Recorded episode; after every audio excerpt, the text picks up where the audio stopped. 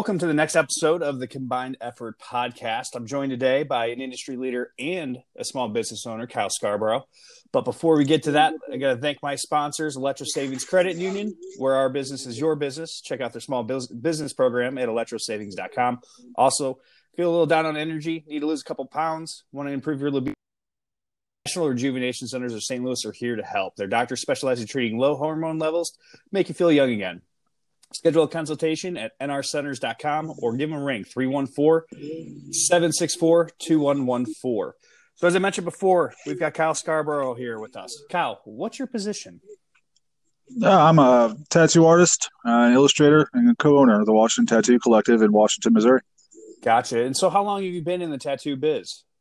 I've been tattooing now. I've been licensed 2007, so I think it puts me about 12 years, give or take. Gotcha. About how many tattoos do you think you do a year?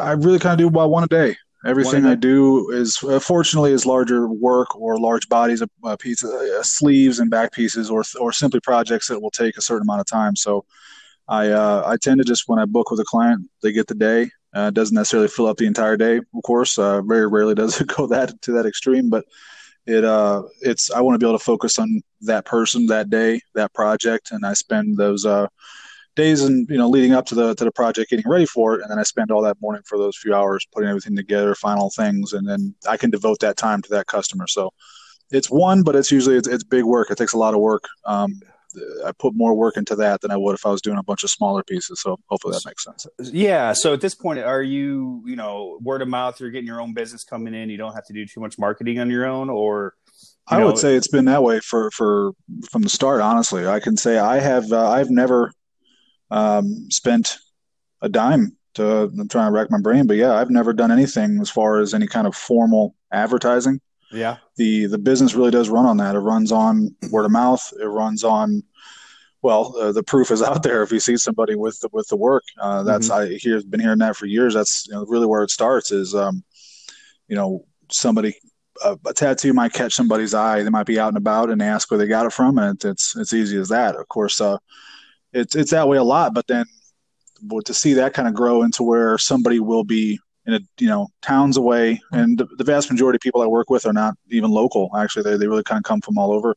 Mm-hmm. So somebody might have a story where they see something out and about um, far away, and they either recognize it because they've seen it on social media, which is another massive way of advertising, uh, or um, they just simply recognize a style. So when you start to sort of get your product, in this case, my artwork, into the public eye with as much frequency as you can, and that builds up over the years, then that just kind of becomes ingrained. And I think people tend to they recognize that, and um, that's really the building blocks of putting together a, a client portfolio. Gotcha. So when we talked about your your kind of what your days look like, an average day for you, you know, what's the process? I call up Kyle or I call up the shop. Hey, I want to get a tattoo what's the scheduling what's the development of it what's the the actual inking time um, what what does that all look like? Well it's it's pretty simple the initial approach. And i just tell anybody just simple email. Uh, scarborough tattoo at gmail i've had that same uh, gmail for uh, a very long time and it really kind of starts there. Um, the only unfortunate downside to that is sometimes that you know on one hand i'm extremely grateful. I get a lot of a lot of emails sometimes it can be a bit overwhelming. Um, sometimes, you know, to kind of get back with everything, excuse me, get back with everyone uh, as frequently as I would like to. Mm-hmm. Certainly, I'm doing my best to kind of stay on top of that for people. But and the only other struggle beyond that can simply be I'll get asked to do things a lot that are just simply not uh, either in my wheelhouse as far as abilities. It's not that any tattooer can cover everything. There's certain uh, artistic styles that I'm simply not comfortable with. Whether or not I could execute it is never the issue so much for me as whether or not I can execute it to the best of my ability. You and if I feel like. I can't, yeah, I, I can't do it. I can't if I if I can't uh, approach that project with the kind of optimism, excitement, and trust that I will be able to give that person what they want, then I, I won't do it. And, uh, it, and the flip side of that is I begin to recommend uh, other artists around the city or around that person's hometown because again they don't they're, they're usually never just local mm-hmm. uh, that that can certainly help them out so you know it, the process starts there it starts with simple email we kind of we, we go over the idea um, you know i don't uh, I, it seems rare a lot of people kind of expect that I would want to meet them in person. It's so rare that I even need in-person consultations. Uh, mm-hmm. The style of work, and it really comes down to that. And a lot of that, that's where we're going to get off topic a bit, but styles kind of dictate how I approach things. Mm-hmm. And my style of things isn't necessarily the same design as you would require somebody who needs to lay out uh, your entire body part to design all these multiple elements. Usually, what people approach me for things that I can know where it goes on a body, what body part we're going with, um, and then I design from there. So it's pretty simple. So, so emails, find, and then we we book it. Do you find yourself if someone says, "Okay," do you find yourself more of you know, I just want a tattoo. Great, come in. Let's talk about what you want, or is it you find more people are coming in? All right, well, I want to do this, this, and this. And if they do come in that way, how many times is that the end product? Say that last question again. I'm sorry. So if someone comes in and says, "Hey, dude, uh, you know, I want to, I want to do all this. You know, this is my idea and all that," and you get to talking to with them, how how many times does that you know original idea end up on their body? Oh, well, yeah, I'd say pretty pretty frequently. As far as if the project is greenlit, uh, as it were, from my end of things, mm-hmm. I uh, I will tend to you know stay pretty true to that. Um, I kind of hear a lot of horror stories, or maybe an artist wants to kind of do their own thing. Mm-hmm. Now, I understand that you're coming to me because you saw the work I did, and for whatever your reason may be as a customer, you've chosen me over whomever. Mm-hmm.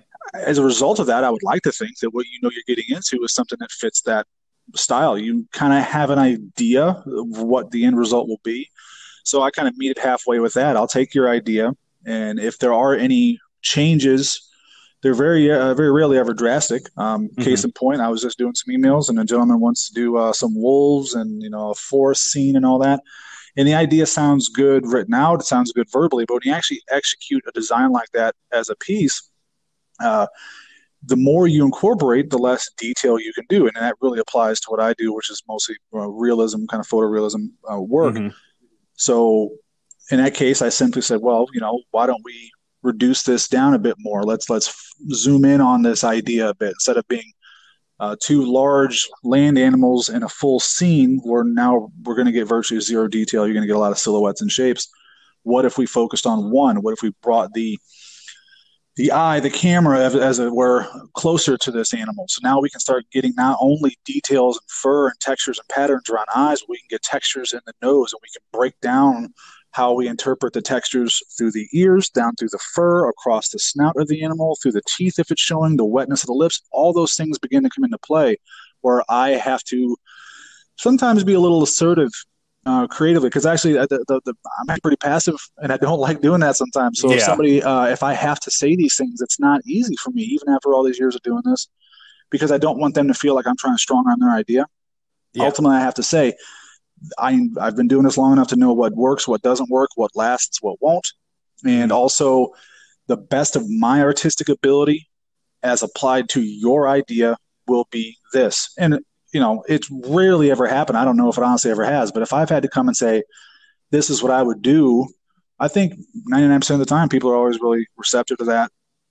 Mm-hmm trust well, it. It's, it's, they usually trust me more than I trust myself. Yeah, so and they're they're coming to out. you based on your reputation and, and when the work you've done and you've done a great job building. Right. Um, the tattoo industry, you're seeing you know more people with sleeves. You're seeing it more accepted in different environments. What's the next five years look like in in your industry? That's a good question. I don't know. Sometimes it's a it can be equal parts exciting to think about and extremely scary. Mm-hmm. We lose when we gain and that's kind of the, the cyclical nature of the business is gone. So the more popular that it has become, we see a lot of massive uh, pros in that. We see people able to not only treat this as a job, but truly a career and something that can grow into something bigger than just doing tattooing. Mm-hmm.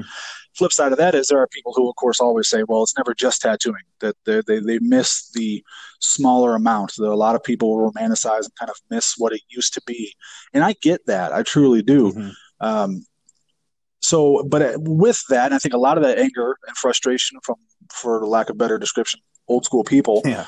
Uh, I think we're without that, and again, I've been around these guys. There's young people who have that same mentality, and it's understandable. There's a certain tradition that has been violated.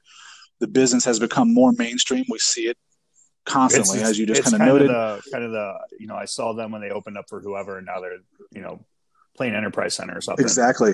Yeah, hmm. yeah. Uh, be, to have this kind of work, to have your body covered in tattoos, Yeah, yeah, usually came with a certain negative connotation, but a lot of people I think were totally fine with that. They don't mind so much what it came with, but it, it's what it meant. It's what it represented. It's the history and it's the culture and it's all those things. Mm-hmm. And when you see an uptick in business and a popularity boom, not only does that yield more people willing to wear the art, so business goes up, uh, gives a better opportunity for artists who may, you know, may have struggled if it wasn't as popular as mm-hmm. it was.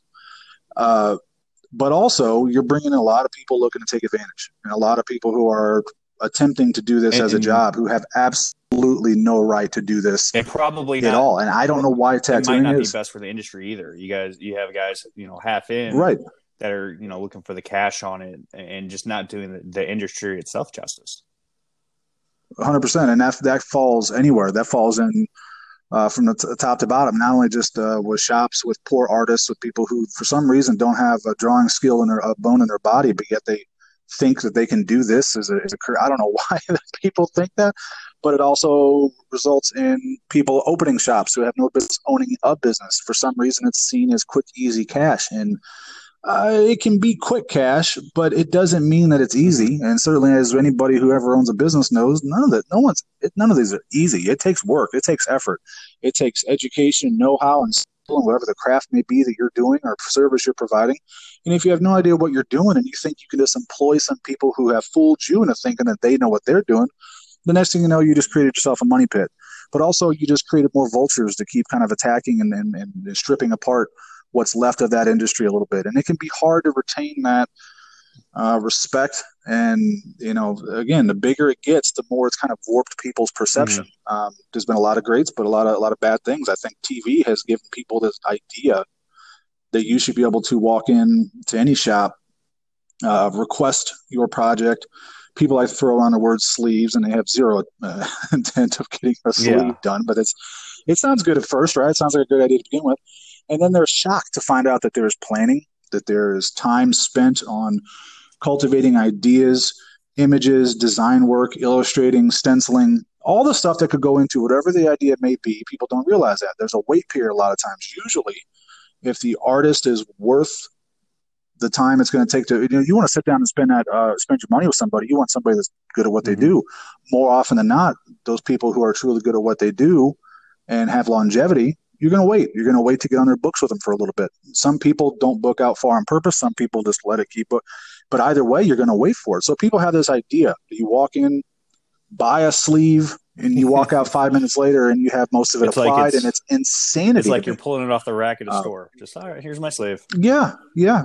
And anyone here should do it because I watched a TV show where if you're truly good at your job, you can do everything. And I don't know what insane approach to this business people started taking by looking at it that way. I don't think we do it to any other business.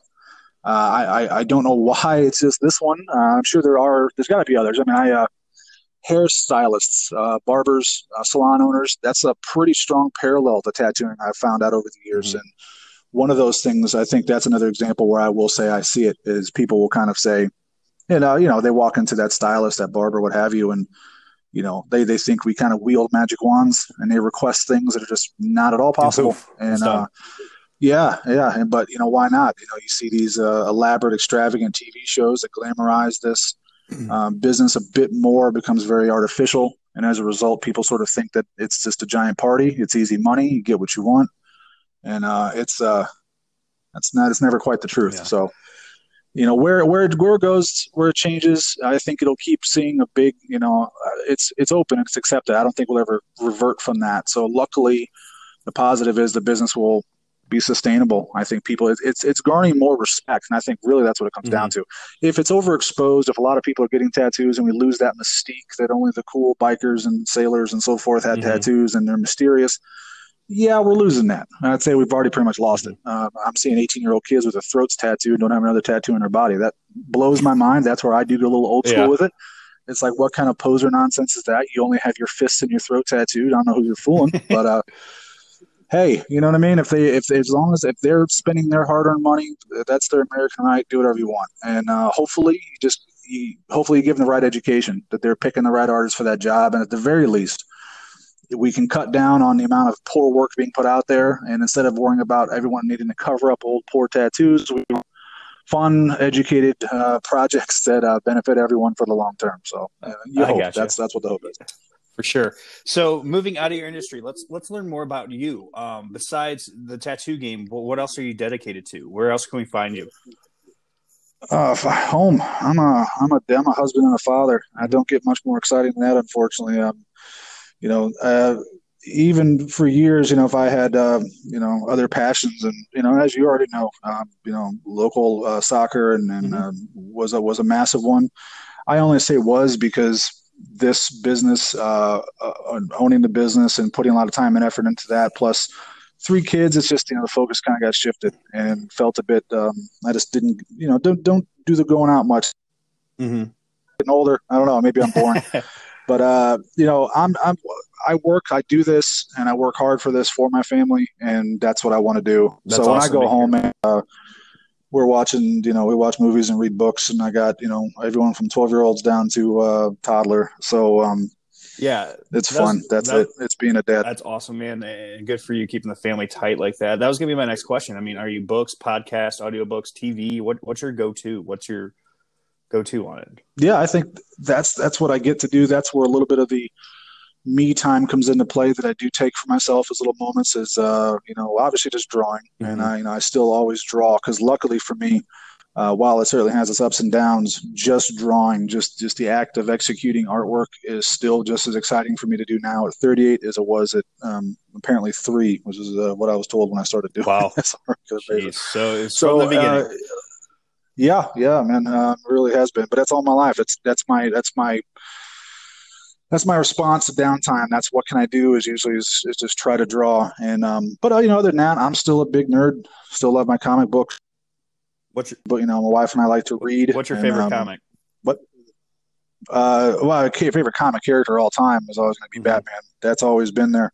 Uh, that was my first love, my first comic love as a kid, and it still is. And I think people are probably pretty tired of when I do get a chance to doodle something. Batman. Yeah, most of the time it's going to be Batman related. It's going to be the Joker. It's going to be those Rogues Gallery villains, and it's always, but it's fun. It's escapist, and it's uh, you know, now it's it's pretty nuts. As anybody who's you know, of a certain age. Uh, has now grown up and watched this massive boom and uptick in what we see in TV and mm-hmm. movies with these characters that used to be kind of looked down upon a bit. I mean, I'm not I'm not trying to sell it that I'm so old. I remember how I'm not, but I but I do remember uh, even being in elementary school uh, in the '80s, where if you were a comic fan, you were a nerd. A nerd, the word wasn't it didn't have that uh, cool yeah. vibe that it does these days. You kind of got picked on, and um, so to see where it, all that is now. Um, it, it's pretty phenomenal to kind of see the acceptance. So what's funny is that I consider and read uh, certain comics. I can pass those down to my kids or, or shows and, and, so forth. Now we get to experience it on the big screen and whatnot. And um, while that certainly isn't my entire life, but that's that's where mm-hmm. I started, and that's what I drew as a kid. So a lot, a lot is very full circle. Uh, but other than that, you know, man, you don't get a whole lot of time for a lot of things. We, you know, the wife and I don't really have a lot of uh, go to mm-hmm. stuff because you know she's certainly busy um, as well as myself. But you know, once we do the kid thing and we get to have those little moments, if we're not reading, we're usually just always finding movies. I'm as a movie nerd, so I can always uh, I could always entertain myself and, uh, and still can. So that that's about it. Keep it pretty pretty, pretty chill. Cal, what was the best moment in your career?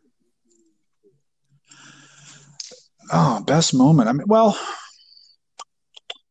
you know, there are things I've accomplished that have been pretty amazing uh, for me. That's something that is still pretty, you know, it's cool, and I get to always kind of say, you know, that that was neat, and I did that. And my first ever experience um, with a tattoo convention was incredible and overwhelming at the mm-hmm. same time. And it was a local show. We used to have a show around St. Louis uh, called the Old School Expo, and I always heard about it. And when I started into tattooing, I felt like there's, uh, you know, I didn't I didn't know what it was quite yet, but I always assumed that man, if you that those things are amazing, gotta be some kind of mecca of tattooing. And, uh, and, and I will say the old school at one point in time did have a quite a name, and it did have some pretty big major players come through. But as a new, you know, apprentice, as a, as a young artist who's trying to get into this business, I always thought how amazing it would be to be at one of those shows, to be working one of those shows, and and they, they, a lot of those shows come with a certain acknowledgement and there's uh, competitions mm-hmm. and in those competitions there's based off of different scopes and scale of designs. And, you know, and the big one of the day is the tattoo of the day, which is any tattoo that was performed at the show. And these shows will have uh, usually an over 100 artists. And the idea behind it being you're getting sort of a, a group of, of high quality artists from across the globe or at least locally, at least a good stretch of people. So if you as a customer would like to go get tattooed by so and so who lives in a faraway state that there's you can't or don't have any intent to, there's your opportunity to go get work by him. So it's a it's a chance to kind of uh, get that time with that with that artist, and it could be kind of a cool experience for people, and they could get to they can collect from people all across the country, and may never have to actually leave their own their own town. And along with the competitions, that that acknowledgement that you did the best tattoo of all those great tattooers. And uh, so I always had these goals, and I used to have this weird. Uh, it's kind of it's kind of lame, but it's fun. But I'm being honest, is this uh, sort of fantasy when I was remember I, I didn't have a license yet, and I thought, wouldn't it be amazing if one day I could be acknowledged as the best tattoo entire room of caliber artists. Mm-hmm. And so I've been able to do that. I mean, my first time I ever won a tattoo of the day, I thought, oh, this is amazing. And then, know, accumulated a few of those. But to the question directly, as far as those kind of things, was 2000, I believe it was 12. Um, there's it's a three day event conventions Friday through Sundays, and um, you know I was still pretty young in business at that time, and had taken that tattoo of the day at the at this old school expo all three days and ultimately won the best of show too so it was a sweep and it was the it was the first time that had happened at that show and when you're young and just i have still very full of that sort of optimism i was very excited that that to me was such an honor to get and i can safely say um, I swear it on all things i love in this world that it was never a matter of uh, boosting an ego or anything i, I never felt um, never felt anything like that. It was just sort of a, a validation. And in a business where it's subjective, there is no really right or wrong. Um, there's no yes or no. Our art is funny that way. Mm-hmm. You know, obviously, as we know, there can be a, a, a, band that we think is atrocious, but for some reason is massively popular. Can't mm-hmm. figure that out. But it is what it is. Who's it's not for me to say that it's good or bad. So, uh, but it's a subjective thing. So to have your peers and that was the other uh, side of it. The the judges, the people who make these calls, are your peers. You usually they're people who are in, a, in that position that um, you know, they have some worth. Their opinion carries some weight, and you know, it's not always that case. Uh, and I'm not speaking for every mm-hmm. convention. Mm-hmm. Uh, I hope nobody takes me wrong there, but I am saying that that's what you want and that's what you want to believe. And you know, then as you you get past that a little bit, you realize that's not the end all be all, and that's just it's a way to kind of you know it looks really good for the customers as we in the business when, when, we see each other if we accomplish something it's we don't necessarily go crazy about it anymore but when you're young it's something yeah and it, it, it's it kind of puts your name out there a little bit so i think that was from a business standpoint that was incredible yeah, for I business mean, that was incredible just to cement my name a little bit too. more in the scene unbelievable yeah, it was exciting um, but you know, beyond that though, the the, the the moments, man, I've gotten a tattoo really neat mm-hmm. people. Mm-hmm. I've gotten, um, you know, recently got to work with uh, uh, Bray Wyatt at the WWE years back. I was able to tattoo and work with Randy Orton. Um, very obviously a wrestling kick. I'm a wrestling fan, so it all kind of worked out. But yeah, yeah, man. Uh, you know, super awesome guy, and just uh, and I myself am actually from North County yeah, originally, so that. we kind of got to share. Yeah, uh, from Veranda, Dellwood, Florissant. Uh, right off West Florissant. Yeah, neighbors so almost. Uh, Riverview. Yeah. Yeah, man. So we, we got to kind of catch up and kind of you know talk about these old spots around the city and stuff. But you know, obviously, we're, we're pretty close. I think he's about a year old. He's about he, these days. I think Randy's about thirty nine. mm mm-hmm. So you you experience life at the same sort of pace and time, and that was pretty neat.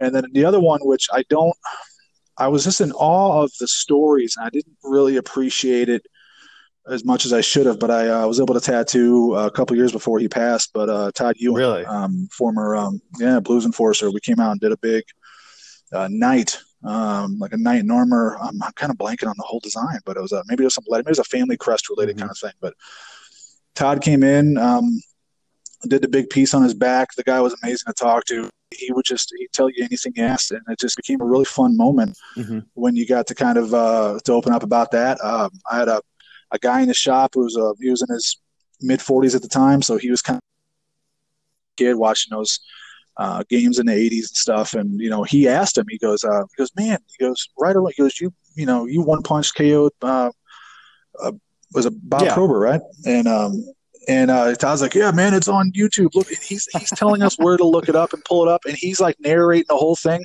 So you stop in these moments, you're like, what a goofy job where I get to draw pictures for a living and I'm tattooing this, you know, Dude, uh, well legend in the sense of for the fans. Right. And he's just over there just like, yeah, dude, I just I knocked his ass out one shot. And he's like telling you where in the video to watch and stuff. And he's showing you his his, his hands on the knuckles or dust. And it's like, what is my life right That's now? awesome. So it was uh it's an amazing experience. So those are memories, you know, and I think that's what I get to take away from it more than the rest of it. But I get to uh I get to remember those yeah. things. That's I know awesome. you've been doing this, you know, drawing since you were three. Is was there any point where you doubted your career choice? You know, I can. I I don't think I ever doubted it. I think, man, I think for me it was, it was the scary part. It felt selfish um, when I made the decision to approach this. You know, again, I you know I did art all my life. Uh, you know, I had a scholarship to college, uh, full ride after high school. You know, it was all sort of uh, I was letting things kind of play out. I wasn't really doing anything because I didn't know what to do. And with if your skill is essentially drawing these kind of comic booky characters and ink on mm-hmm. paper, you're hard pressed even today, and as it was then, to find a career path with that. And I never knew what I was going to mm-hmm. do. And it's very rare you find working artists, you know, um, ink to paper kind of artists. Uh, most jobs seem to be in marketing. Um, the knowledge of a lot of computer program software. I don't know any of that junk. Everything I did was on paper. And I certainly didn't want to go in marketing where my job that day is to try to sell the public on a new, you know, I don't could care less about that kind of stuff. That's not art to me. That's just, uh, that's, that's, there's no fun. That's uh, I might as well work in a factory. Uh, it would have been the same for me to do that. So I didn't know what I was going to do, and then it was kind of just hovering for a while and just kind of working a lot of different jobs because I just equal parts knew that I, this wasn't what I'm supposed to be doing, but also I don't know what mm-hmm. to do. Um, tattooing was always something that enamored me. I was excited about it, but I didn't know what you could do until I gained exposure to what real artists were doing with the medium. I, I was blown away. I thought I didn't know you could do that uh, on skin. You can do that with needles. Like I, it, it, was nuts, and I, that's what really kind of made me go, "Wait, what? Why not do that?" I didn't think. I don't know why. It was its own thing. Tattooing was its own realm, and I didn't exist in it. And there was no way I could maybe get one one day, but I couldn't be in that world. I don't know why I had this weird disconnect. but uh, at some point, something clicked, and I said I could get into that. So I just knew that I had to stay. I had to trust whatever ability I had, I had to trust that and say, well, this is a new medium. I have to figure out how to apply the same artistic design that I can do here. I need to be able to execute it with this equipment, this crazy equipment that is powered by electricity and, and has sharp objects and you're it's not paper anymore. It's a human being and it's living and breathing. And it all sounds very over over the mm-hmm. top, but realize that it's it's such a shift when you attempt to get into this that it's like, whoa, this is not at all like what you thought it'd be. So it was a big learning curve. So I never, I never had a doubt so much. Is just I was very scared of what if I made the wrong decision based solely on I didn't know what to expect. Mm-hmm. And because the job, as much as it might be about a skill, it's just as much about how you get your name out there and how you, you know, why should somebody pass up all those other people to come mm-hmm. to you? And that was something I had to begin to kind of figure out. And so it, uh, there were scary moments, but I, I don't, um, once I and you know my uh, I, was, I was scared mostly too because my first daughter was was mm-hmm. newborn and i felt very selfish in taking on this career choice that i leave a job that it was you know good wages good salary it had benefits i'm leaving that with a baby at home to pursue what felt like a very selfish dream because it's not something that you know. It's kind of like saying, "Well, I'm giving up everything to go pursue my. Uh, I'm going to move to Nashville and become a yeah, good, yeah. Good luck. There's not many people pull that off, and so you, no one's really super supportive. I don't think. Uh, I had supportive mm-hmm. people, but like in a very cautious way, like, "Well, good luck. Know, that should yeah. work out, but but what are you going to do if it doesn't? Like, wow, I don't, you know, let's not Thanks. worry about the backup plan." So scary. So but you've mentioned. I knew I you mentioned uh, you, you worked a bunch of different jobs you weren't, you know, passionate about what what job did you work not in your industry that has helped you in your industry? I think all of them. All of them. I hated the majority of the jobs I had, and I had uh-huh. a lot. Like uh, it's embarrassing. I had a lot. Uh, just because I had no attention span, and I felt bad. I felt bad for people that employed me because I would initially I would try really hard, but after a while, just doing anything monotonous or anything that doesn't hold my mm-hmm. interest, um, you know, that yeah. sucked. And you know, in hindsight now, if if I was in that same position with my family, I, mm-hmm. I'd do it. but I didn't have that. I didn't have that hanging over my head as far as my own. You know, I had no real responsibilities. I was mm-hmm. young. I had, uh, so it's real easy to kind of make selfish choices. But uh, I definitely knew every time I changed jobs and I had to start over and go through the process and relearn this new job and the, the new people and then the customers. I realized I didn't want to do mm-hmm. this anymore. I don't want to. If I learn anything, it's that I don't want to do anything that makes me unhappy. I, I have to be able to find something I can be passionate about, and there's plenty of things I can be passionate about beyond being, you know, a tattoo artist. But I I, I took that a lot. Like I, I, I have to be. Uh, I got to find something that I love, mm-hmm. and I think we're raised to hear that. You know, yeah. do what you love and all that kind. Of, that's a great idea, but really the biggest thing is, look, you can do what you love all you want. Is what you love going to pay the bills, and that's what it comes down to. Mm-hmm so that was certainly a start there. And then, um, I, well, actually, funny. I, I, one of those numerous jobs I had was actually used to work in corrections. Mm-hmm. Um, it that fell back. That was a weird, weird little spell. That was uh, that was me needing a job really bad at a young age. And uh, long story short, somebody I knew suggested it, and I was stunned that you had to have zero formal training of any kind as an officer, uh, any kind of physical. You know, they're hiring 18 year old kids and putting them in jails full of you know men and women who've uh, who've got some pretty violent rap hmm. sheets, mm. and you know, like what a what a crazy. So, what are you learning? You're going to learn how to go in there and be tough? No, you're going to learn how to watch what you say, and you're going to really learn how to um, conduct yourself, how to treat others with respect, how to get that respect back for yourself and that other person by not being a, a complete jerk and it's really about communicative and people skills. You know, it, it really you're forced to, mm-hmm. but yeah. it's what you got. So I'd say probably that too. I think I've always had a, I don't know, it's easy for me to kind of communicate with folks, and I think that makes it easy because I hear some horror stories yeah. how tattoo artists can be, but you know, it's um just people gotcha. and everyone's different that's going to be fun yep. um, you mentioned you know speaking to other people i'm going to ask you to speak to yourself i'm going to ask you to write three sticky notes just short phrases that you, you would say to yourself the first one's going to be what would you say to yourself when you started in this industry I think it's pretty easy. I think I honestly it's just as simple as believing yourself, and it's it's kind of trite and, and obvious, but I've never really had the uh, never had you know really had much of an ego as far as saying that I, I could never I never walked into this career and just had this idea like oh, I'm gonna crush it. Mm-hmm. That, that, you know I wish I did. I think that while that would be a little off putting, and I don't I don't much care for people who talk mm-hmm. like that, but it, you got uh, more to it, enjoy. Man, it would have.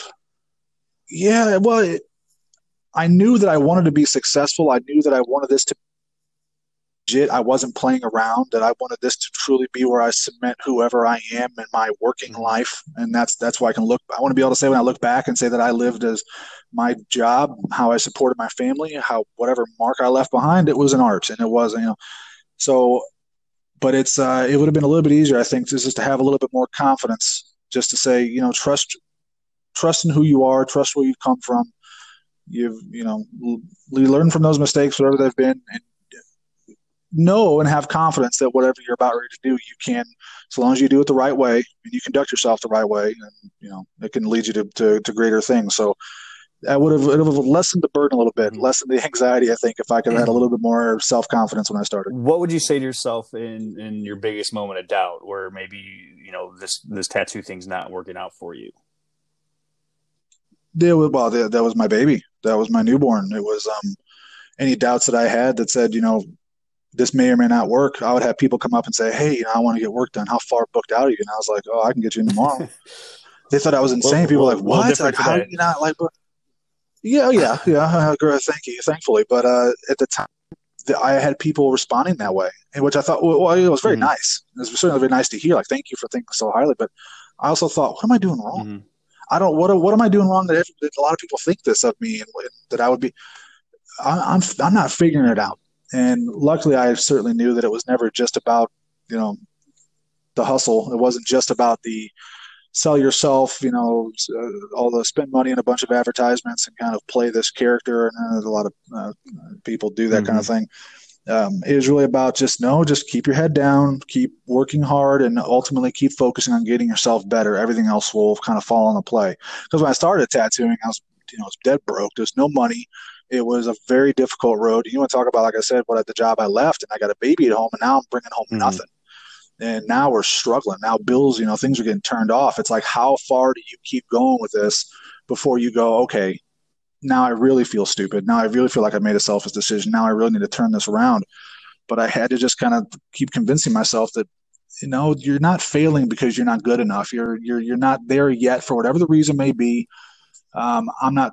I may not know what that reason is yet, but as long as I keep working hard, I'll figure it out. So that's really what it what it was was that I had people that relied on me. I had that baby that needed me, and while I knew you know this, I could have always I guess gone to find some other nine to five somewhere. It was kind of once you devote your time into that, it was already not only just the time, but the amount of sacrifices. I didn't want to know that I wasted a year of uh, getting virtually no sleep during an apprenticeship where I had to keep a an eight hour third shift mm-hmm. job.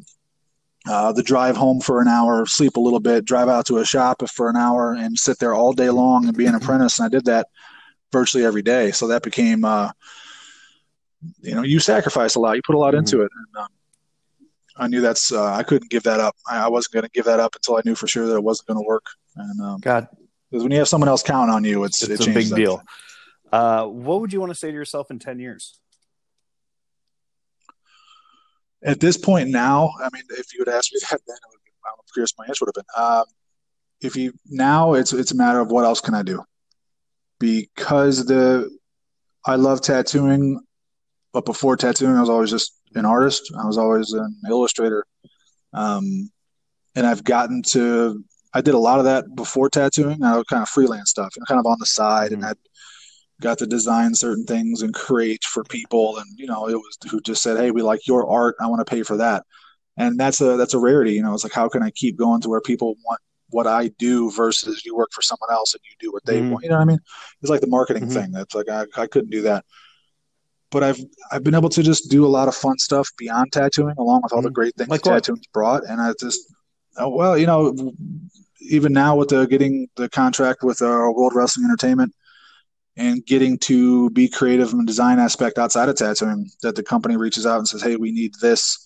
And we think that it would fit your art style. So can you create something along these lines? So where that's kind of started. And there's other things that I've done that aren't in the public eye mm-hmm. yet that uh, that I'm excited to see happen. But that's well above my pay grade. I, they they they ask me to do it, I do it, and then I'm um, legally required to shut up until it, it shows up. So I, I, have no idea when those things will happen. Yeah, but, we're not trying to break any scoops know, here, so don't worry.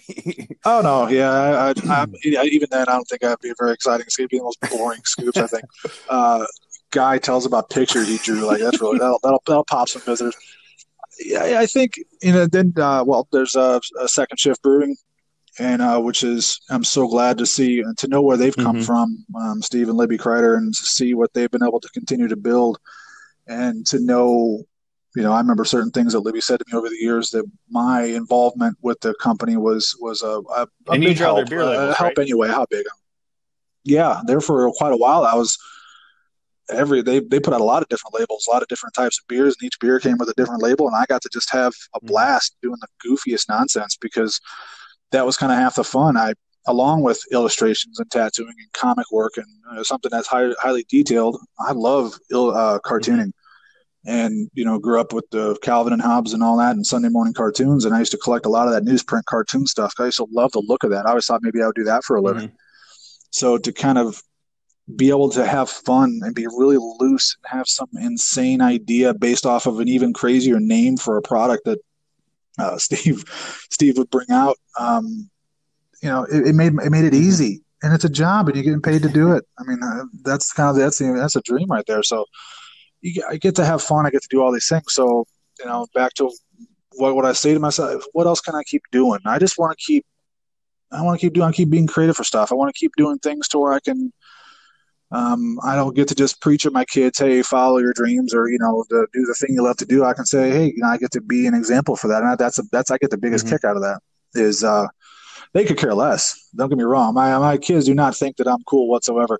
Uh, you could have the television set on, and I could point to it and say, "See that right? I did." And they're, they're like, "That's neat." And right back to their tablets. I'm I'm a nobody in my house, so it's pretty. It's humbling.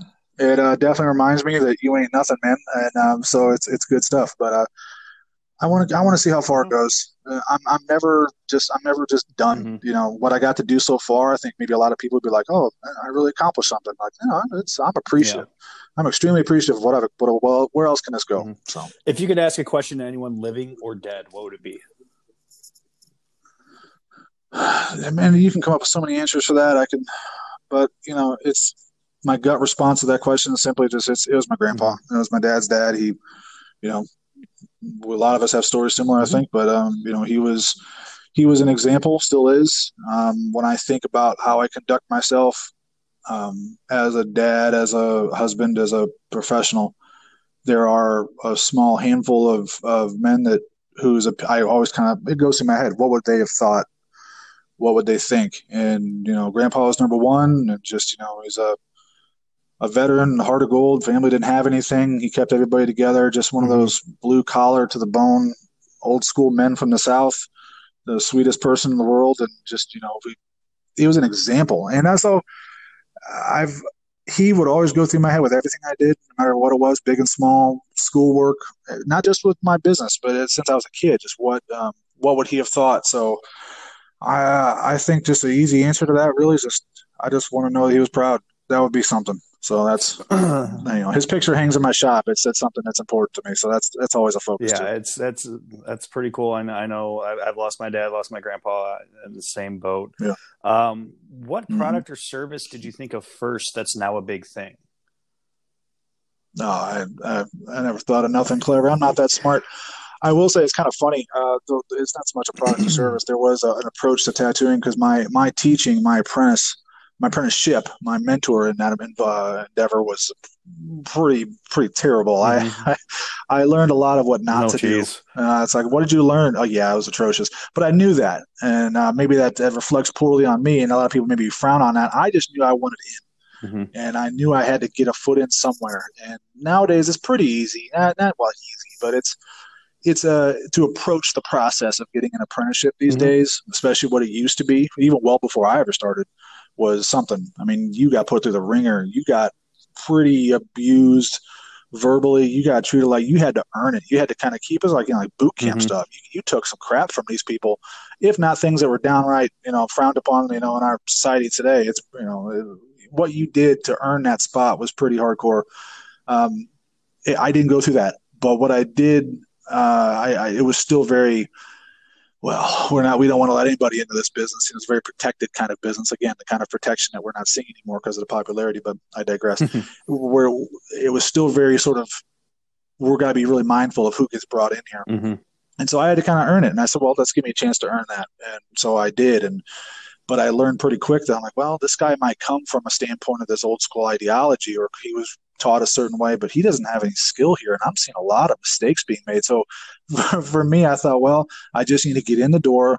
I need to get acclimated to the equipment. I need to learn certainly whatever I can. Uh, but I was also learning like that. Nope, don't do that anymore because that's that's a big no-no. So it was, uh, yeah, it was a lot of very trial by error. Uh, but again, going back to the confidence, I had to say, well, you'll get this figured out because the artistic side, the the end result will get to where you need it to be eventually. You just got to keep working at it. So it was, um, and I thought during that process, because I did not have any real proper training, there was a lot, there was just no, I had nothing. Mm-hmm. I was kind of figuring it out. And part of that figuring it out process was this method uh, in any comic or any illustrator heard the phrase, and you might know it too, it's called line weight. Mm-hmm line weight as I used to watch all these uh, how to draw comics to Marvel Way and Stan Lee and John Buscema and all that stuff growing up. Those are my those are my introductions in how to draw anatomy was how to draw how to draw Captain America. Mm-hmm. Everything was so based around that, and they would always talk about to make an image pop. You know, you make the exterior of the image, the line weight really bold, the rest of the it small. I'll never forget. It's embarrassing because I told this to so many other tattooers. I should probably keep it to myself. They're like, "You're an idiot." I'm like, "I know. I'm fully aware." Uh, which is, I thought that I invented or came up with this concept of adding line weight to tattooing. That I thought when I went to do whatever the design may be. Um, you know, let's uh, a char- let's say it's a, a, character, a face amidst a bunch of flowers. I don't know what I'm talking. I'm making uh-huh. this up. But if I want to make sure that that face, that central image, really pops in the rest of it, I'll make sure that the outline around is nice and bold and it just separates itself. I thought, oh, I thought I had this. That works in comics. I bet it works in tattooing. and I picked up a very famous book now. A lot of tattooers have been have gone through it. Uh, he's actually it's um, his name uh, Guy Aitchison, uh-huh. legendary tattoo artist. He uh, just one of the godfathers. The, the biomechanical style, it's his thing anyway huge name. And he was one of the guys back when to release and kind of sell. They kind of came out as books, like binders, like the papers inside like this uh, this three ring binder you would buy, and it was all like the the secrets of tattooing. It was just kind of like finding the Jedi scrolls. Like you had no business having this, but like it, you had to go into it and really approach it like, man, this is some knowledge. And it was. It was just packed with knowledge. And I'll never forget flipping through it and seeing where he's like, and to really get a nice bold line, you can simply make jaw do tight instead of pulling a line make tight circles and it creates a boulder line.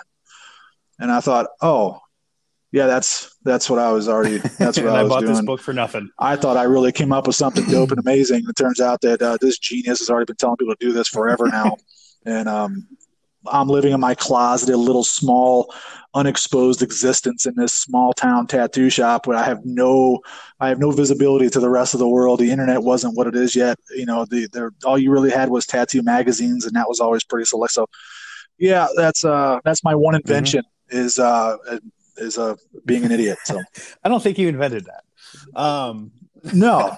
who are three people? No, special. Yeah. Uh, who are three people you think I should interview next? Oh, well, uh, shoot, top of my head, I mean, you know, I know you work with them. Obviously, I'm out here. You're not just a St. Louis, but um, you know, I think about just people around that I've gotten to know. Of course, obviously, second shift. Mm-hmm. Um, you know, I'm always a big defender. Not that I don't need to be a defender. They certainly don't need my defense. They have plenty of uh, support and fans. Delicious. But, uh, I like. Uh, I'll get. Uh, I'll get. Yeah, it is. I'll get. I'll get. People can always have like the best stuff list. Oh, they got to go this beer and you got to go do that. Um, and I'm not names because I'm certainly good out of that the the craft beer movement that I'm not anyone. Uh, uh, my opinion doesn't hold any weight. I wouldn't even know what's cool anymore. But I do know that when you know there's certain people out there, they can release. I hear the prices on this stuff, and I always think to myself, "You're paying that much for beer? Mm-hmm. Like it's beer, man. It's just beer. I don't know why you're going to this special ticketed event release parties. I'm like, it's beer. Like go to the store and buy. That's, that's where I can appreciate the uh, craft beers, but I couldn't understand the the insanity behind it. Anyway, the point I'm making is is that I would always kind of talk to Steve, and I was like, "Why don't you do this stuff? Mm-hmm. Why don't you make a limited release?" And he goes, "Because it's beer. It's supposed to be drank." and I thought, God bless you. I mean, he could be the type of person who will be as pretentious as it gets and cater to that crowd, and he could upcharge. He goes, I don't know how the hell people are getting away with charging this much for a bottle of beer. It's a bottle of beer. I said, well, if you don't know, I don't know. I'm just here to draw. You, you're the mad scientist, man. Like you got to know this stuff more than I do.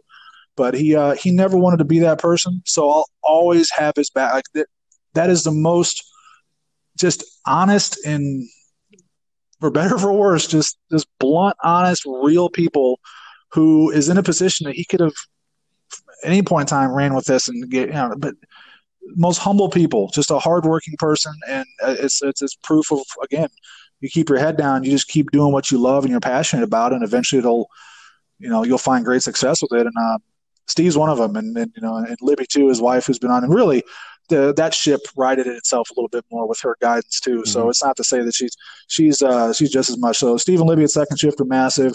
Uh, big clothing company out of St. Louis, and I tattooed the the owner, uh, Aaron at uh, Arch Apparel. Mm-hmm is uh, is an awesome guy. And just the, the stories we've you're starting to huh? see them a little bit more everywhere too. Yeah, I think I'm kind of stunned. I mean, I'm seeing him really pop up a lot more, and I was kind of when I first met, even just from first meeting him uh, till now, I think there's been a massive. I'm seeing a bigger upswing in what he's doing. He's already, you know, I had a kind of a little niche market there for a bit, but he's he's uh you know, he's Australian, and I meet him, and I went, "You're the guy that runs Arch Apparel." I was like, "Okay, you know, that's uh, you're not from around here, you know." And, and uh, but I think for a lot of people, I think what can be appreciated, especially around the city, is at least this idea that you know you're you're investing into the city. You know, what's look, what's one easy way to, to not easy, but what's one way to assist and help your community is to is to invest in that community and to be a part of that community, and that's what will uh, grow that community get it out of a rut and see these things all across the country. But that's something where this guy said, you know, he's wanting to plant his feet right mm-hmm. there in the city. You know, he fell in love with St. Louis, and while I'm not a city guy, uh, you know, I, I, respect anybody who is going to put that much time and effort back into their community. Uh, you know, I'm fortunate that even out here, you know, we've done, you know, we've done a lot of things with the community out here just from the from the shop. And, you know, I'm not proud of it in the sense of looking at what I've done because I don't really talk about it much, but I get to know that we invested that back, and that's what I think what he does. And you know, he's just a he's a he's a he's a great guy, uh, great husband and father too. You know, he, loves his family and he just he's passionate about what he does. So I think uh, second shift now Arch Apparel, and uh, if I could stick with the business actually, because uh, and I, I, won't go on a tangent here, but this is a business full of people, like we were saying earlier, that, that can really kind of abuse and take away from the business. People who I don't have respect for, they're kind of in it for the quick dollar. I, I was I was fortunate to work with him for him really. Uh, but he owns now two locations. A lot of people around St. Louis would know uh, self-inflicted. And while it might uh, be peculiar to endorse another yeah. tattoo shop, not my own, I don't care. Uh, it's uh, it's I, I, endorse good people, good artists, and good work. And, and his name's Tommy Rath, and he owns Self-Inflicted. We, I worked with him when he was downtown on Washington Avenue, and a few years back he opened up a location in uh, St. Peter's, and they have both locations going on. So Tommy's somebody who has either in his doors currently or have come through his doors just about any tattooer around St. Louis who can say that they're they're worth something. I think. I'm thinking either way, he's had a lot of fantastic artists go through there, uh, and you know they're either still with him or they're people who've kind of come from that and take what they've experienced there and, and uh, opened up um, their own shops and you know and I get to fortunately be one of those. So uh, the Tommy Rath and Self Inflicted is. Uh, a fantastic guy. He's given a lot of opportunity to a lot of people, and he just has my um, he has my respect for the rest of my career for sure. Just a good person. so I'm de- those would be my. I'm definitely going to follow up with you on those, especially maybe if I can get some free beer out of it. Um, yeah, we're, gonna, yeah, we're a little bit over. It's been a great interview so far. Um, now, now we promote your business. How how does someone do business with your with your company? It's easy. We just, I mean, people can certainly come out. Obviously, we know we're, we're further out, especially from again, we tattoo a lot of where, folks all around through shop? the city and counties. We're in Washington, Missouri. I'm at 830 West Fifth Street, Washington, Missouri, and uh, you can find us on social media, Facebook, just the Washington Tattoo Collective. Uh, same with Instagram, or my personal stuff is uh, Scarborough Tat Instagram, uh, Scarborough Tattoo. Scarborough Tattoo at Gmail. So it all starts with a simple point of contact, and we go from awesome. there. Awesome. Well, Kyle, thank you so much for being on tonight. Again, thank you to our uh, sponsors, Electro Savings Credit Union, where our business is your business, and the National Rejuvenation Centers of St. Louis. Look better, feel better, be healthier. Kyle, great show tonight. I know we ran over, but man, that, that was some good stuff. I, I thanks for coming on tonight. No, I appreciate it, man. I'm sorry. Uh, you know, be a little long winded for you, but it was fun. I appreciate it. Some really good questions, actually. I haven't had uh, to answer those in a long time. So thank you. Thank you for, uh, for Absolutely, man. Thanks, thanks for everyone for listening. Thank you again, Kyle. Everyone have a great day or great night whenever you're listening to this.